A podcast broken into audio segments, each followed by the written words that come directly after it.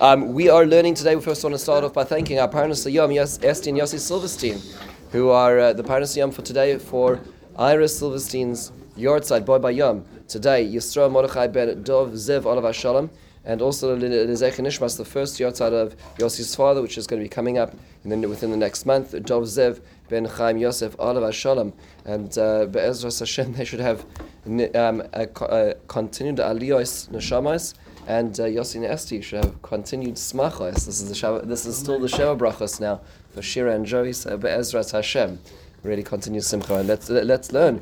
Today our topic is the new language of the diaspora, and I'd like to thank um, the sponsors of today's shiur, um, Elliot and Marilyn Lauer, who are sponsoring also for the Boy Bayom Yartzeit of Mr. George Lauer, Gershon Ben Eliezer, whose Yartzeit is today. God willing, he should have continued nachas from the family, of what the family continues to achieve in this world, and Be'ezras Hashem will continue to achieve for many good years to come.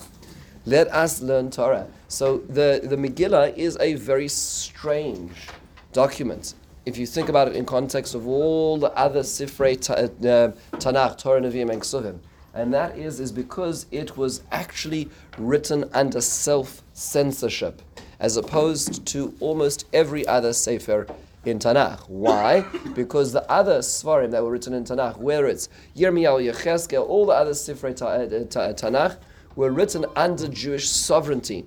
Arguably, you could say perhaps Daniel, Ezra, Nehemiah may have also been in this region, but Esther, very much so, was written under a foreign power and published under a foreign power. Therefore, when we read it, we need to understand that Esther couldn't say precisely everything she wanted to say, because if she did, that could be the end of her life. And so it's written in a way where there's a lot of subtext, so a lot more meets the eye than what one reads in the Megillah. So, like as a, just a fascinating example, we looked at a few years ago, and that is even the name of the festival that we celebrate. That name of the festival we call Purim. Why, says the Megillah, Al Shem Hapur, because of the lottery, which is a very strange way to name a festival. And so there are many explanations to this, but one fascinating observation is that of Rav Yosef Zundel of Salant, Rav Yosef Zundel Salant, um, who wrote in his commentary, the Be'er Yosef, he says that the word pur in Persian may mean a lottery, but in Aramaic means puraya, which is a bed, which means that when the Persians would read it, they would see that this means lottery, and they say, oh, that's a very uh, neutral kind of language. But then the bed is referring to the episode where Haman fell onto the bed, which is the last nail in the coffin of his, of, of his life, essentially. So the Megillah is therefore conveying meaning on multiple levels to the different audiences that are reading it, as an example. So when reading the Megillah, we have to think in those terms. We have to think about what's being covered and what we have to uncover. So therefore, that's why uh, quite unusually you will see that the the the Meseches Megillah will spend daf after daf after daf giving us subtext, which is context, what's going on, how is this all working out. That's uh, that that seems to be part of the, the larger discussion. That's uh, that's what um, we have, we have to work on. So what we're going to be doing now is we're going to look at an episode which actually is completely absent from the text. We're looking at a, a, a incident which has no in, no, no hint to, no, no reference to whatsoever in the text. It's not like something where, oh, this is what Esther meant. There's, this is an episode which, which, if we were to not know about, our, uh, our effect of, or our understanding the story would not have changed. Let's see what, what, what that is and try to give, shed some light on it. This has bothered me for a number of years. Not had the chance to do some homework until, until recently, and here's, here's how it goes. The Gemara tells us in Megillah Daf Tes Zayin Amud Aleph the following story. So we're at the episode when Haman now is on, has presented his plan to reward. So he was about to talk about the gallows. He go, walks in the middle of the night, very passionate about his uh, plans. And uh, and the king, as this dad had just woken up from his dreams, says, "Who should I? What should I do to somebody the king wants to honor?" And boom, Haman walks into it um, and uh, puts his foot in his mouth. My favorite saying recently, somebody told me was, "A closed mouth gathers no feet." Right? So, so anyway, so he walked right into it. He set himself up, and there he is, leading the horse over to Mordechai's house. And you can imagine this, this sense of uh, shame that he feels. That's where our Gemara picks up in. Uh, and it says the following. He picks off the royal garments and the horse. Azal, and you'll notice all in Aramaic here. Azal Ashkecha Diyase Rabbanon Kame.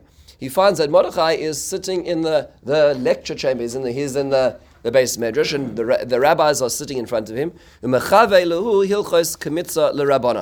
And he is showing them the halachas of kmitza. Does anyone know what a kmitza? Just quickly, quickly, quick remember.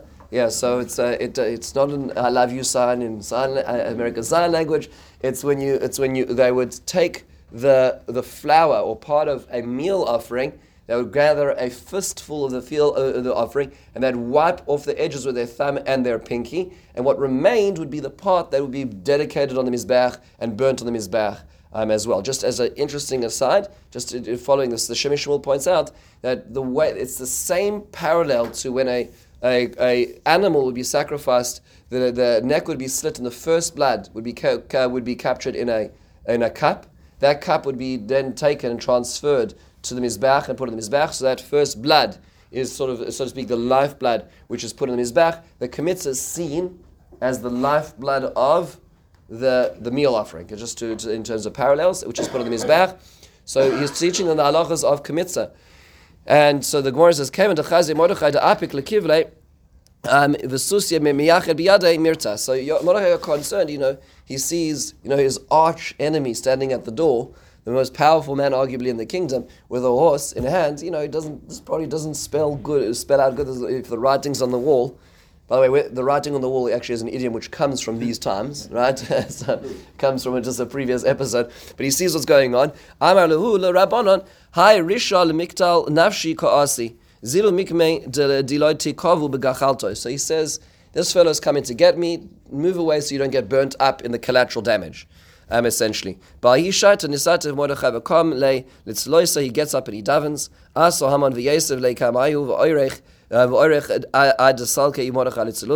Mordechai is praying. Haman waits until he finishes praying. What a what a respectful fellow. But my as uh, uh, um, um, kisu. So then Haman says, So what, what were you doing precisely before? What were you talking about before? And I was over, overhearing.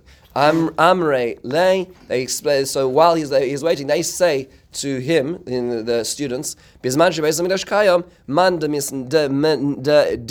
man nadev. Mincha maisim leikumtzis desulta mischaperle. In the times of the Mikdash, a person would bring an, a meal offering. They would bring a, this, this amount of flour, and that it would give, grant them atonement. Amalahu asu melei kumtze kimcha didchu v'dachi asar alve kikre kasba didi. This is this, this statement is like such a curious statement. He says, "Your hand full of flour will now push aside the ten thousand of my silver." What ten thousand of his silver? What investment was he referring to? So remember, he bribed Achashverosh essentially, right? So he wanted his plan to go forward, and he said to Achashverosh, "I'm suggesting a change in policy, and by the way, the bank account transfers cleared, you know." So that and uh, so so that so he says that money that I used to ensure that my policy about the genocide would go through is going to be pushed aside because of your because of your your your comments, and it's it's just like it's such a strange story from beginning to end. Like you know, the, so it's just the, the, the, Mordechai is davening, he's giving a shiur. Like, I mean, like a of all things. He's like, you know, what, what, what is he? Why is he talking about a kmitza right now? Like he's talking about this, the, the, the, this right now. And then Muhammad has this, this moment, this epiphany of realization that this kmitza is going to push aside his 10,000. Now, yes, he's not feeling very good with himself because he realizes that an inflection point has been reached in the story and he's now the one leading Mordechai. And he knows that, okay, but what, what in the world does that have to do with kmitza? And there is nothing in the text which even resembles this, this, this conversation. Notice, right? This is not like we're making a diuk. We're saying, oh, the, the, the, what Mordechai meant to say in this word in the Megillah refers to this. There's nothing. There's nothing to talk about, right? And, and in fact, the, the, mincha isn't mentioned in the, the, a meal offering isn't mentioned in the Megillah whatsoever. This is this is completely absent from the text. So we have to ask ourselves. Obviously, this whether Chazal is saying this actually happened in the Megillah left it out, or this is an idea, this is a conversation, a dialogue of ideas which is so central, somehow this must be uh, related to the very theme of the day itself. And therefore, if that's the case, we have to ask ourselves, what is that and how can we, how can we unpack that? Fair. So that's uh, that, that's uh, that's our goal. Just in the next in the next few minutes, is try to understand what Chazal are are, trans, uh, are translating to us in the, the, story as well. So to look at three different perspectives on this as well. Okay, so three different ways of trying to, to unpack this. Rashi already comments on this and on the Gemara, and he, he references a medrash which co- uh, quotes this ever so slightly differently. And Rashi's Rashi's observation is he says on, to, on page two, source two. Chilchos Kemitza. Why? Daresh b'inyanoi shel yom v'shisha asar b'nisan haya hu yom tenufas ha'amer. Rashi tells us that it's all date dependent. If you remember, most of the Purim story occurs when? On Pesach. so I mean, most, most people aren't aware of this. The whole lottery, the fasting those three days, that, the, the, this, this episode of the Su'udais, all that's going around on Pesach. It happens to be, it's referring to the date in 11 months' time, meaning the genocide is slated. Haman set this all up in Nisan, and as the Malbim points out, it happens to be that when he was doing his uh, roulette wheel, you know, um, it happened to be the furthest month and day was what landed. So that, uh, God was Hashem was giving us the time to mitigate this. But but really, the, the, the, the genocide was looming essentially a year away and all this navigation was happening um, and negotiation was happening in Nissan. And so, in fact, this year, when Esther says with "Sumu Olai," she's referring to one of those days that are included for the three days is Pesach. So that was a very different kind of Pesach experience you can imagine. Okay, so this, by the way, should shed light on the fact that when you have two Adars and you need to figure out where Purim is placed, the Chazal say we always put it in the one closer to Pesach, right?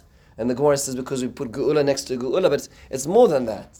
It's that the Geula of Purim occurred on Pesach. So just, just to clarify that point. So if that's the case, the Rashi says the day that this, uh, this conversation is happening happens to be on the 16th of Nisan. And guess what you do on the 16th of Nisan? Is you bring the Korban Omer, which is why we start counting the Omer. Counting the Omer means counting from the Korban Omer and it was a meal offering of barley which was sacrificed then, which is why Mordechai was talking about it. That's, uh, that, that's what the, the uh, Rashi, Rashi, tells us. Okay, so this that, that, that now answers which question? What's Rashi essentially addressing is the randomness of, of why, why he's talking about this particular halacha more than anything else.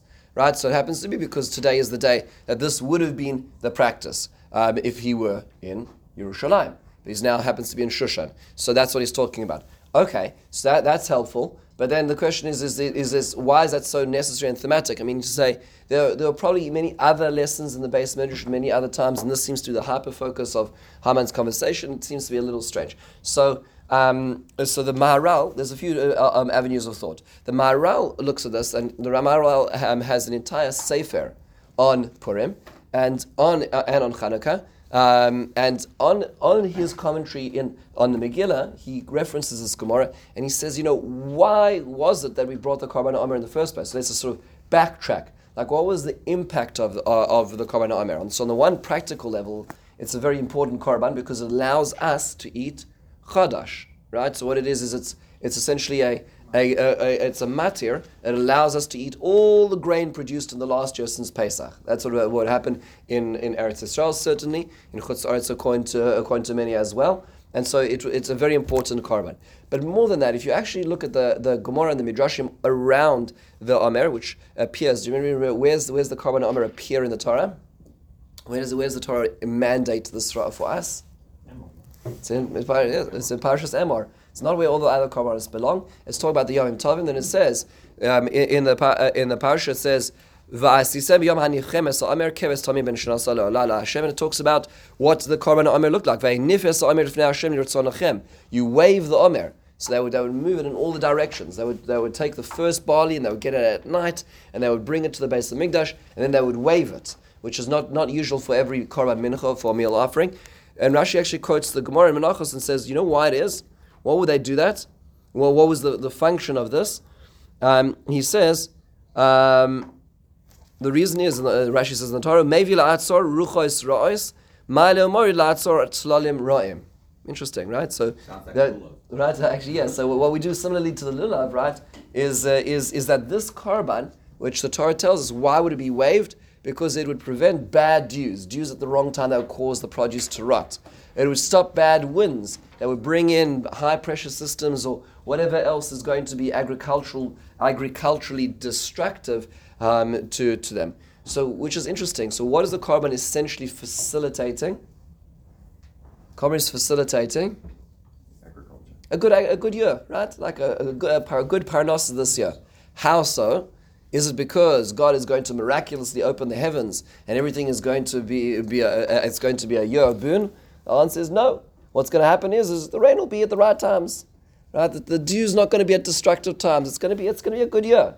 So the Maharal argues that what Mordechai was essentially arguing here, this is an ideological debate as to how does God operate in the world. So you, Haman, think that we're lost now because we're in a post Mikdash reality. And the post Mikdash reality, then God's not with us, and the people, you know, are essentially Persians, uh, Persian subjects. Well, actually, we believe in a system where God operates through the course, through the, the, the course of nature. And that worked when we were agricultural experts and we were farmers. And it works now when we're city dwellers in the Persian state as well. And so, therefore, we have the confidence in this. Um, in this, what was what was uh, Haman's greatest, so to speak? What was the weapon of choice when trying to um, trying to destroy the Jews? Not the candlestick, not the library, not the right. What, what, was he using? He used the pur. Why, why was he doing that? Because essentially, was saying is, folks, it's a dog eat dog world. And I'm going to demonstrate that your God no longer has control over you. So says Mordechai, well, let me tell you something about today. I'll tell you something that the way that used to happen on this day. And Hashem is able, fully functionally able, to be able to control us through the wind, through the rain, through all the natural phenomena you see around us. And therefore the debate itself is is how does God operate in the world, which is seen through this, uh, the process of this mincha. That's the ideological debate that the, the Maharal says. But Kitzur, that's, uh, that, that's his, his observation. And therefore, the, the actual question is about how do you view events? How do you view events in the world themselves? You know, it's I, I always think about this is because like we, we always we're so good at frum talk, right? So we're like Baruch Hashem, Chasdei Hashem, and all these things, and that's like that, that's like in the morning when we're davening in shul, right? And then there's traffic. and then that guy cuts us off. And then, you know, and then, then we don't talk the same way as much. You know what I'm saying? the, the coffee's cold. The, the, the, the, car, the car Tiny's replacing. We use, the, the, we use different language. You know, it's not it's not Chasdei Hashem then at that point in time. You know, so we, we you know, it's all very nice to talk about God in our lives. You know, when when when the skies are clear. What about when things are not working out? And that was really uh, Haman's debate. Haman says that, that that part is not God's department. That's that's just life. And therefore, um, and, and therefore, that's why we're going to use the pur. We, so to speak, co- opt that pur and say, no, that, that, that's, that's precisely how God operates. We'll, we even use a pur, guess when? On Yom Kippur, right? Where, where there's a, uh, the, the, the, the pur is used, the lottery, the goral is used, because we view that, that the way that God operates through this world is, is natural. This is a very famous theme, as the Maharal says, it, it is at stake here. But I think we can dig it deeper. So that's, that, that, that's the Maharal's idea, but there's, there's, I think there's even more to that to as well. You'll notice that Rashi's comment actually does not match the Gemara 100%. Can anybody point out why Rashi's comment is not 100% ringing true in our Gemara. Rashi may not be the answer here. Yeah. Because an individual doesn't pledge. Good. Okay. Good. So you can you can't, as an individual, decide what you're going to bring. Right, but where do you see that an individual is bringing this in the Gemara? It says, it, it says one who pledges a meal offering. Good. So, so it sounds like of individuals pledging, and the korban mincha that Rashi is referring to is a korban tzibur. Nobody pledges that. That's just the way it is. You have to bring it. The community has to. That's one problem. What's another problem with Rashi as well? There's another, another, another problem the way Rashi is suggesting. This Rashi is based on a medrash which is very similar to this Gemara, but is not precisely this Gemara. Notice what, what, what, what is it that a person's bringing in the kmitza here? Right, flour. Well, guess what? The barley is not flour, right? So the korban omer is not flour. Okay, so that means to say that, that it sounds like the Gemara is not referring to the Korban Omer, right? So now Rashi is actually referencing a midrash. The Yalkut is does specifically say it's the Omer, and that's what Rashi is superimposing on this Gemara. But if you read the Gemara in its own terms, it sounds like the Gemara is talking about a regular mincha. Now, it happens to be there's many regular minchas. There's 13 different types of minchas. Um, so it's, there's different types of menachos. Um, and they're brought on different occasions as well. But the most basic of minchas is actually the, the existence of a meal offerings. Meal offerings which come in accompanying korbanos. They're the ones which come by themselves as a volunteer. There's the ones for kohanim, for a kohen gadol, for a saita. There's all kinds of different menachos that appear. The, the, the, the meal offerings are we'll called agricultural sacrifices rather than animal sacrifices. Here's the interesting thing: when you go to the most basic of meal offerings, the first time we come across a meal offering, the, the Torah tells us. Um, this is actually the, in, in Vayikra, Perik Beis, source 3. V'nefek kisakriv korban mincha la'Hashem, soiles ye korbanoi, riviyotzak aleh Hashem aleh levona. Interesting. So it says that the person will bring this, this meal offering, and he brings a little bit of flour, and there's a little bit of frankincense, so spices and oil. That's really the three ingredients, the three basic components of a, of a mincha. And the Gemara tells us Menachos, Nefesh, in source 4. Why does it talk about a soul who brings the mincha? No other korban does it say a soul who brings the lahavi mincha ani. Hashem says, who usually brings a meal offering is a person who's poor. Why? Because just go and figure out how much an animal costs. An animal costs a lot of money. And so if a person were to bring a korban nadava, it'll cost them a lot of money, and some people just don't have that. They not don't have the wherewithal to bring that korban. So therefore, what they, would be, the alternative be? They'd bring a korban mincha. They'd bring a korban mincha, and bringing that korban mincha would be the way they're doing. The Gemara is saying that Hashem favors such a person. That's interesting. So now, if we sort of unhitch ourselves from that, the Rashi idea for a moment, if we unhitch ourselves from the idea that this is a 16th of Nisan korban, it's the korban Omer, and this is referring to really a voluntary korban brought by an individual who is who is, is, is less than able to bring another korban. Now this opens up another vista. This opens up another perspective. So what's what's what's really the conversation? What's the dialogue really going on now with this perspective? That's the question that we have to ask ourselves. We dig this a little further. This, this comes into the, the very obvious fact over here that if you think about this for a moment, Mordechai is sitting in Shushan talking about korbanos, which is strange, right? Why is he in Shushan talking about korbanos? After all, he can't bring korbanos right now. So you might say, oh well, you know what Mordechai is doing? Mordechai is saying, I wish we could, right? So he's saying, this is what we used to be able to do. So I'm going to remind everybody so that when we get back there, which is actually pretty is going to happen pretty soon, we're going to be able to be proficient in that, right? That could be part of what it is but it could be more than that. It could be something else over here. It seems to be that Mordechai is reflecting on the process of karbanos in the diaspora reality, right? He says, right? So he's saying there's something about where we are now. There's something we have to do. There's something that's connected to our practice, to our ritual, which relates to that. That's the, and the question is, what is that? How is Mordechai transcribing that idea of what a korban could be to the space that they're in? That's uh, that, that's the, the question that's, that's being uh, asked. And apparently, Haman is so um, astounded by Mordechai's um, commentary that he feels that he has to, you know, he has to throw in the towel. Okay, so you see the, the work we have ahead of us. So what is what, what is Mordechai translating? So there's a number of different options, but the option I think is most fascinating is is based on the works of the Maharsha, his Chiddushei Aggados, and and extrapolate a little further by, uh, on by the Sefer Apiryon. Anybody know who the Sefer Apiryon is? I just I really enjoy reading his works uh, recently. Well, well, I didn't really know who that is. Everybody knows it is, but I don't realize it's his sefer. Is it is Rav Shlomo commentary on the Torah? Rav Shlomo is more famously known for his commentary, his book called the Kitzur Shulchan Aruch, but he wrote uh, prolifically. So his book on the Torah is called Sefer Apiryon, and in it he quotes this Maharsha extends it a little further. And here's his observation.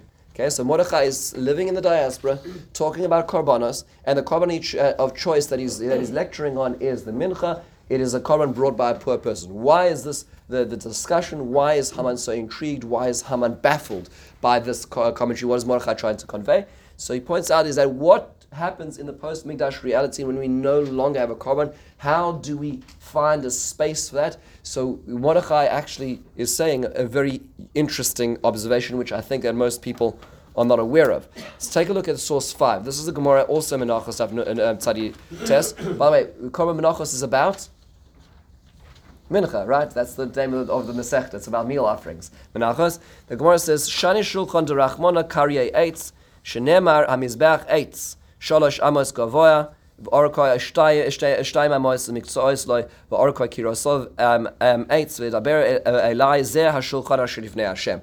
This is all a pasuk in Yechezkel describing the mizbeach, and when describing the mizbeach, the last phrase is, "This is the table in front of God." So what does that mean precisely? Says says the the the, the continuation of the Gemara, Pasach b'mizbeach v'siyam b'shulchan. It first describes this edifice as a mizbeach, and then it describes it as a shulchan. Rabbi Yochanan and Rabbi Lazar, Amri Travayu, these two sages would say, Bizman shebeis amidash kaya mizbeach mechaper al adam. She'ein beis amidash kaya shulchano shel adam mechaper alav.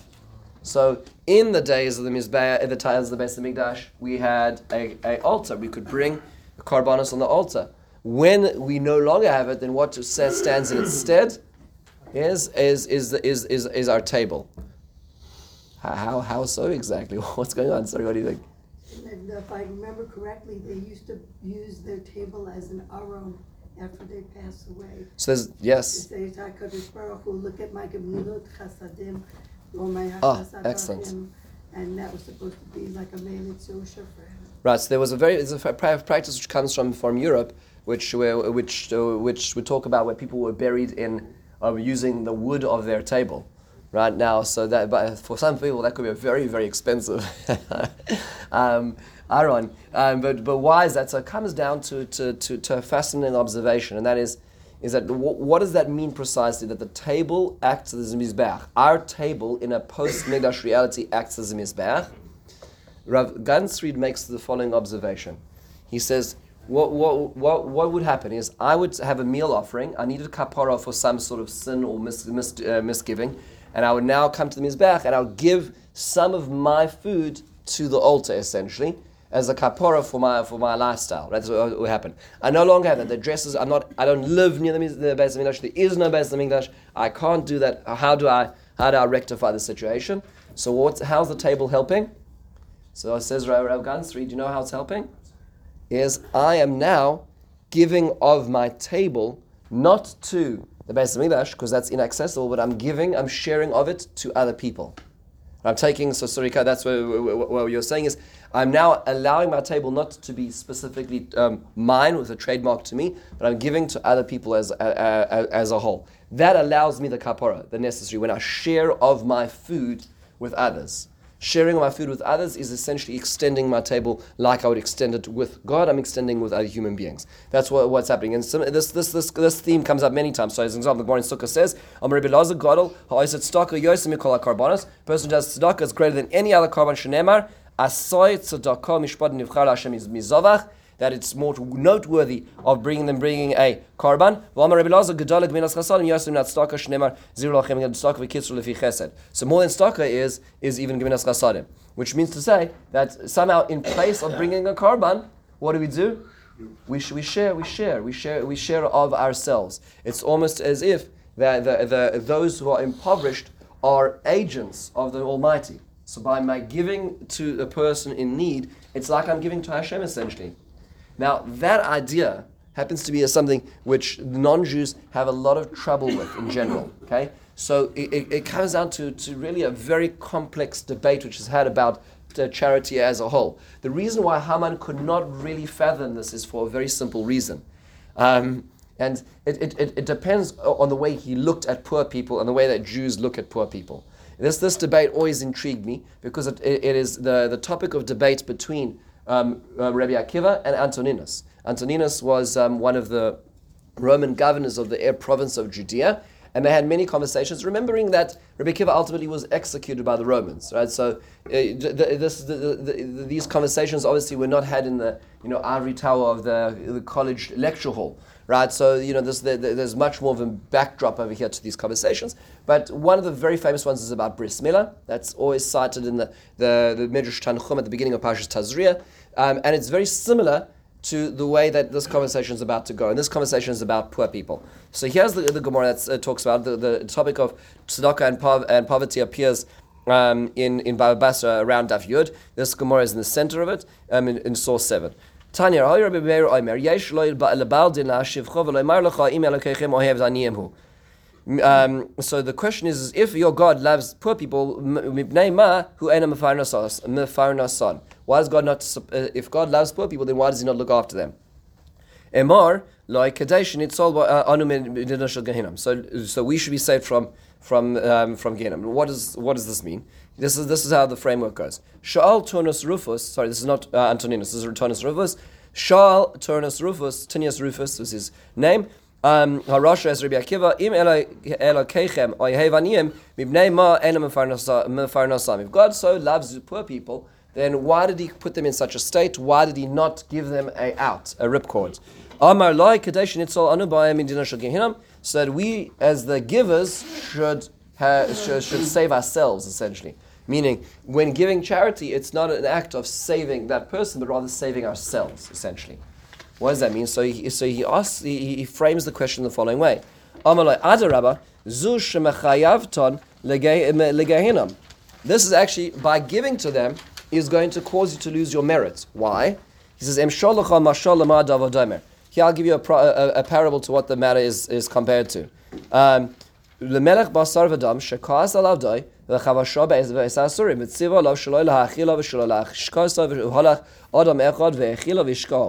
the king puts a person in solitary confinement and takes away basic sustenance, and then you you come along and you think, ah, I'm going to make. I feel so bad for this fellow, and you sneak some bread through the prison window. You you give him some water, and uh, it says. You, uh, would the king not get angry for such a person? The, the king is punishing this person, and you're you're you're st- sidestepping the king's decree.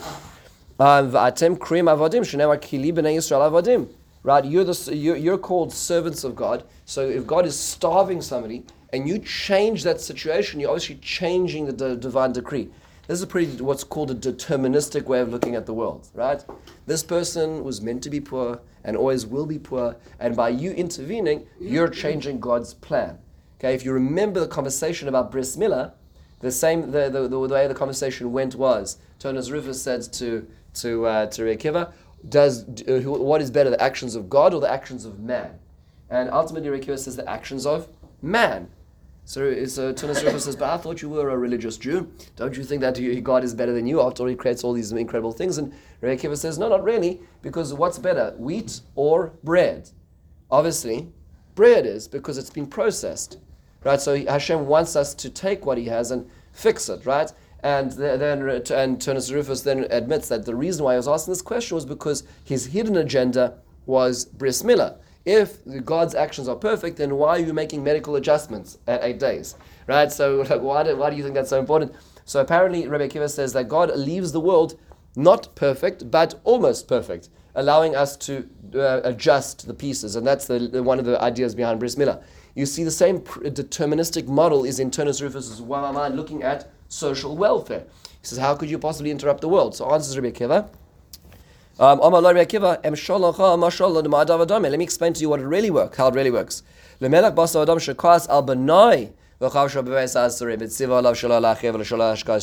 the king gets angry with not his servant, but his son. And he puts the son away, and he takes away his food. And then somebody says, you know, I have so much pity, and he sl- uh, slides the bread through the prison window and the, and the water. And then. Will the king not now reward the person because really he doesn't? He wants to punish his son, but he really loves his son. So in the end of the day, the fact that you helped his son makes him feel good, even though he didn't. He wanted to punish his son. So it says, "V'anan Korean, we are called children," which means the relationship Hashem has with his subject is not simply as servants, but as children. And if they're children, then we deal with them differently. That's, that's, that's the observation that Rabbi Kiva makes. Therefore, our job essentially is, even though Hashem put somebody in a situation that's less than perfect, our job is to make that better, ultimately. So if you think about it, if you're coming in from this deterministic model of looking at poor people, at, at, the, at the, the ills of society, then you're going to say, well, that's what God willed. And therefore, um, uh, tzedakah charity is not going to really help anything. In fact, it might be seen as, as offsetting the scale, right? What do I have to do? We have to try to succeed. If we don't succeed, God wanted you to be to be to be impoverished, and that must be that must just be the way things are. And I therefore have no right to intervene. Um, ultimately, what, what, what Mordechai is operating with is is the, the basic notion that that, that this is actually a channel for us to rectify. This is something that God wants us to because deep down, HaKadosh Baruch Hu, these are all children of HaKadosh Baruch Hu that we need to change to effect. And what and, and in fact so much so that it is likened to giving a korban on the mizbeach. That's that, that's that, that's how far it is. This is why Haman can't reach into. This is why the the, the dialogues are falling flat. Yes. Isn't that what they what we learned from Sha'ar HaBitachon that our hishtadlus A is a test whether we use our energies towards the right things, like helping the poor, and B, it's a to get Hashem gives us an opportunity to uh, be a creator like Him, finishing His work here on earth. Right, in a similar, similar way to, to the bris milah as well, right? So it's sort of Hashem creates a world which is not perfect. He creates a world which has many deficiencies and natural ills, and um, and He's asking to us to partner in fixing that as well, which is fascinating because in a certain sense, which of these two models of attaining kapara essentially is more profound? And if you think about it for a moment, it's much easier in the Beis Mikdash reality to just bring a korban. And that's the way we atone kapara, yeah, atone for ourselves. But this is much more real. Take away the Beis Mikdash now, and now we need to find a kapara, and it's by extending our table, by putting an extra seat, by sending food out. That's a much more profound way of joining with God's creation in the absence of the uh, of the of the of the, the mikdash or the temple. That's a very profound extension of this principle. Notice Rebbe Akiva's conversation is in a post Mikdash reality. Rebbe Akiva lives in the second generation after the destruction of the Beis Hamikdash as well. That conversation obviously has a lot of a lot of perspective then in, the, in, in that, uh, that route as well. This explains a lot of things. This explains something obviously which should be obvious to us about Purim.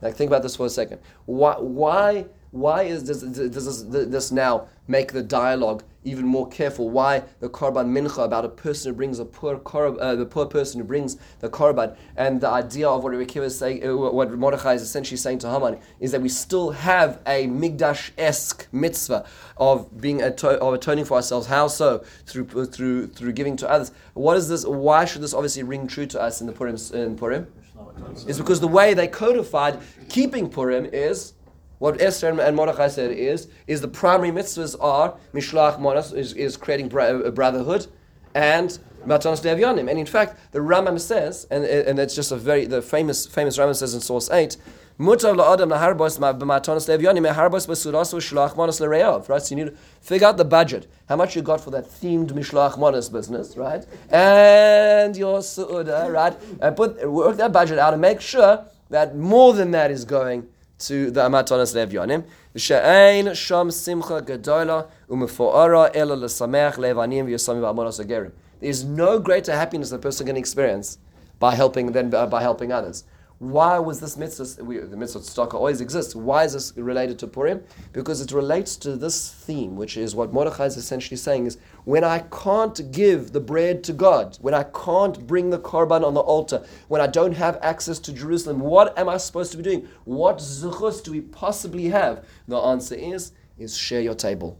That's how we no longer bring the mincha to the mizbeach, we're bringing the mincha to those who need it. That's what's really happening, and that's the conversation which is happening over here, which is when Haman realizes he's actually defeated, because the conversation he says is no matter how much I bribe Achashverosh, it's not going to really work because essentially korbanos still exist.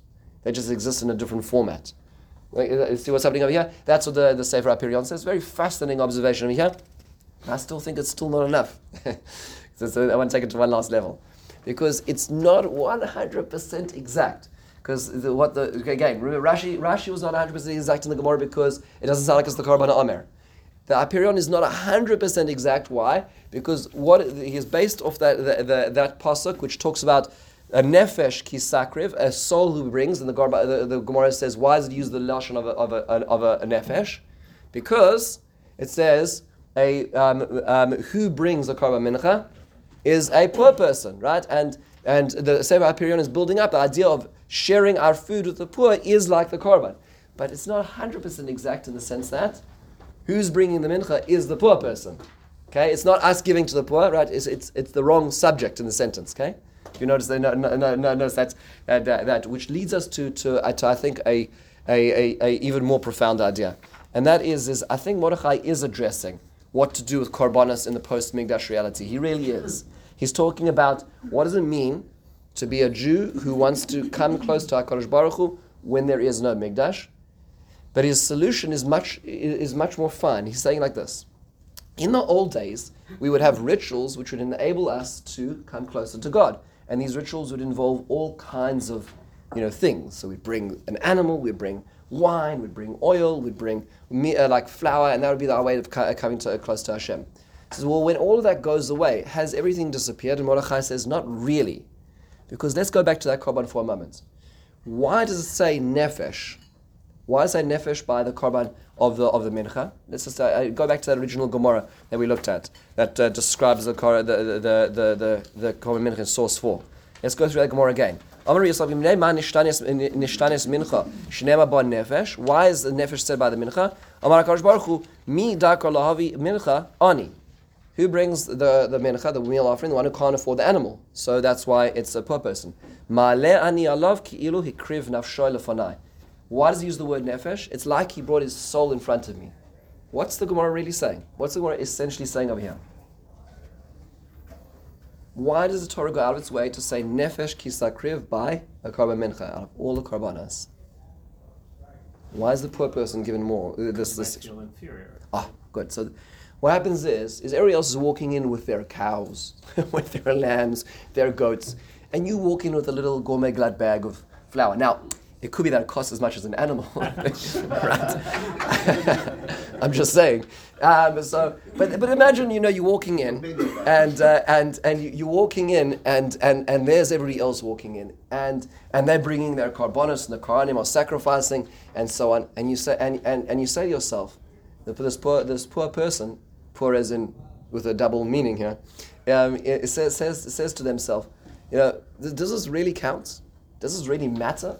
Does God really think about this? I'm kind of sort of like, you know, tier two. You know, the, the, the we're, we're, uh, this is the runner-up prize for being coming to the base of the Mikdash.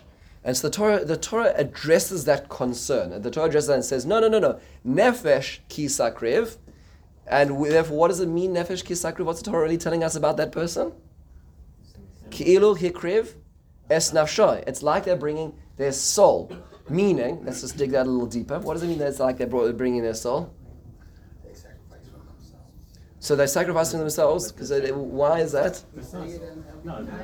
For them, so for, them, going to scrimp and save to get that flour was equally, if not more, difficult for the person who went out to the to the corral and brought a goat, right? Meaning to say, for them, in their budget and the life they're living, that was a really difficult thing to do. And the Torah is recognizing, therefore, not what they're bringing, but rather how they brought it, what they, the emotions that it took to get there. And therefore, we come to a profound re- realization, which is what matters in a korban is not what you bring, but the amount of effort that it took to bring it. That makes sense? As the Torah is essentially saying. And where do we see that in full focus? Is by the Ani, who can't afford anything else. Lirtzonachem means, what does Hashem want? He says, I want your ratzon, your will more than I want the animal, which is what the prophets say all the way through. Because what ends up happening is it turns into an ask quid pro quo system, where like we just pay, we, we send up the korbanos, and then uh, and we, we, we take care of things, and we go back to to uh, to, to um, usury and and misuse and, and taking advantage of the poor and the nobles living their lifestyle, which is what happened at the end of the, ba- the first base of the Mikdash, right? And we just keep sending korbanos like our, and the, all the prophets. Or if you read Hosea and Amos and Yeshayahu, I don't need your animals. I've got animals. I created them. I got the trademark on animals. I don't need animals. Right? What do I need? I need your ratzon. I want your nefesh. Now this is so fascinating. Where do we see that? We see that by the korban mincha. So now let's let's let me ask you a question. So now, if there are no animals anymore, does does the process still work? And the answer is yes. He never wanted the animals. The animals were a vehicle of allowing us to show that we wanted a, a relationship with him take away the animals, and there still is the possibility of coming close to HaKadosh Baruch Hu, Ratzon. Now, usually we hear this, and the way it's translated is, is this is what tefillah is. Tefillah is connected to medium tiknum, right? That the tefillahs take the place of, of karbanos. But it doesn't. It's, it, what that what that means is is not having davened. That's not what the, that's not what it means. It means what Hashem really wants of us is our heart. He wants us to want Him. Let me give an example. Let's say you have a couple, you know, like you, if you have anybody who's read, read, read Gary Chapman's Five Love Languages, right? They're different, you know, every, every, every, uh, every express, it needs, uh, gives and receives love differently, right? So let's say you have a couple which is mismatched, which is most couples. they, they, they, they, they don't understand themselves and they don't understand their, their, their partner's love language, right? And so let's say you, you have a guy who, get, who gets married and he really and for him physical touch is, is, is, is, is his love language he just when he's stressed he just needs a hug right that's what he needs and and for her it's more quality time you know so she's honey let's sit down let's talk and so on it just it keeps they keep missing missing the, the, each other's ships in the night and they don't understand it and so he says to her listen you know when I've had a really stressed day, all I just want is a hug. I just need to be held. I need, I need, I need, I need a, a, a little bit of support. And she's like, okay, so you, you, tell me when it is that you need to be hugged, right? We'll make a, we'll make a chart, right? So we'll, you'll, you'll tell me, is it like, you know, is it after Monday work? And like, I, I, so whenever you tell me you need a hug, I'll give you a hug, right? He's going to say, just forget about it. Why? What he's essentially saying is, she's not addressing what it is that he wanted. He wanted to be loved. He wanted to be, he wanted, he wanted a hug, right? But she's not giving him that. What is she giving him? She's saying, I'm giving you a chart. That's right. That's not what. He, so that that's essentially what's happening with davening as well. The same thing. Think about that for a moment. God, I davened. right? Because I, I, didn't want you. To, I brought a car, but I didn't want you. What did I want? I wanted you to love me. I wanted you. I wanted you to have a connection with me. I wanted you to show me that this really mattered. That digging, that where the, uh, at the times of the Beis Hamikdash, there was that that flour and finding a way to, to bring that flour because you cared about me, or whether it's after the Beis Hamikdash exists and the, uh, that you, you, you, took out time because you wanted to meditate and think about how your day is going to look a little better because you want me in it. That's what I want from you. I don't want a chart. I don't want to. I don't want to have a full checklist of you know of, of, of having having davened the, the, uh, this week. That's that's great. It's nice to say the words, but I don't want the words. That's again a physical ritual. I want l'ritzonachem, and that's what that's what Mordechai is essentially saying. Mordechai is, is telling telling Haman that, you know what, the korbanos may have disappeared. And all the, the physical couching of that reality has gone, but the heart of what Hashem wants from us is never going to disappear. We still have the capacity to be able to come close to our Baruch and I'll tell you why. Because the Korban Mincha tells me that it wasn't about what you're bringing. It's about how you bring it, why it matters to you. I remember that there's just one of the most beautiful quotes. To close with this is from Alan Paton, Alan Paton was actually a South African author who wrote a book called Cry the Beloved Country. If anybody wants to read it, it's a, it's a terribly sad novel, very very famous novel. It's actually turned uh, uh, uh made into a movie. It's a, it's it's it's a, so uh, at a complicated time in in in uh, uh, in the history of, of the country that I grew up in. But he, he, he makes the following comment and he says the, the following: When I get up there, that's that's referring to heaven, which is my intention. The big judge will say to me, "Where are your wounds?" And if I, if I haven't any, he will say, Was there nothing to fight for? I couldn't fa- face that question. What essentially he's saying is, and I, just think about this for a moment, is is there something we care enough about in the world that we're willing to run to? Is there something worth getting wounded for? Is there somebody, is there a relationship? Does our relationship with Hashem, does it matter enough to put ourselves and our heart into it? Or is just we're going to flow with the convenience of life? We're just going to flow down the river and end up whichever port we end up on. And that was what Mordechai was saying. Is in the absence of the Beis Hamikdash, the, the relationship of Hashem never disappeared. And therefore, the argument of Mordechai and, and Haman, essentially, this dialogue is saying, is how does a Jew exist in the diaspora reality, right? In the Maharal's view of it, he's saying, understand that it, that Hashem operates through nature. That was what the Maharal was saying, right? The Tzlalim Rayim, the Ruchas Rois. That's level number one. The HaPirion was saying that, it, uh, that, that existence in, in it, in reality, is that our t- table turns into the Mizbeach, and therefore by helping those who God put out there is an essentially an extension of service in the Beis Hamikdash. But this, this, this idea is even deeper than that, and that is, is that it's actually absent of all the physical activity because our relationship with God is not dependent on physical activity. It expresses itself in physical activity, but it comes down to uh, what's, what's in the heart. And that's what the, the essence is over here, which I think is a tremendously profound lesson as to what it means to live in Persia when you can't access the Beis Hamikdash as well. Sorry, yes? Isn't there that carryover of in Korban, Kavanah, and Yes, 100%. 100%.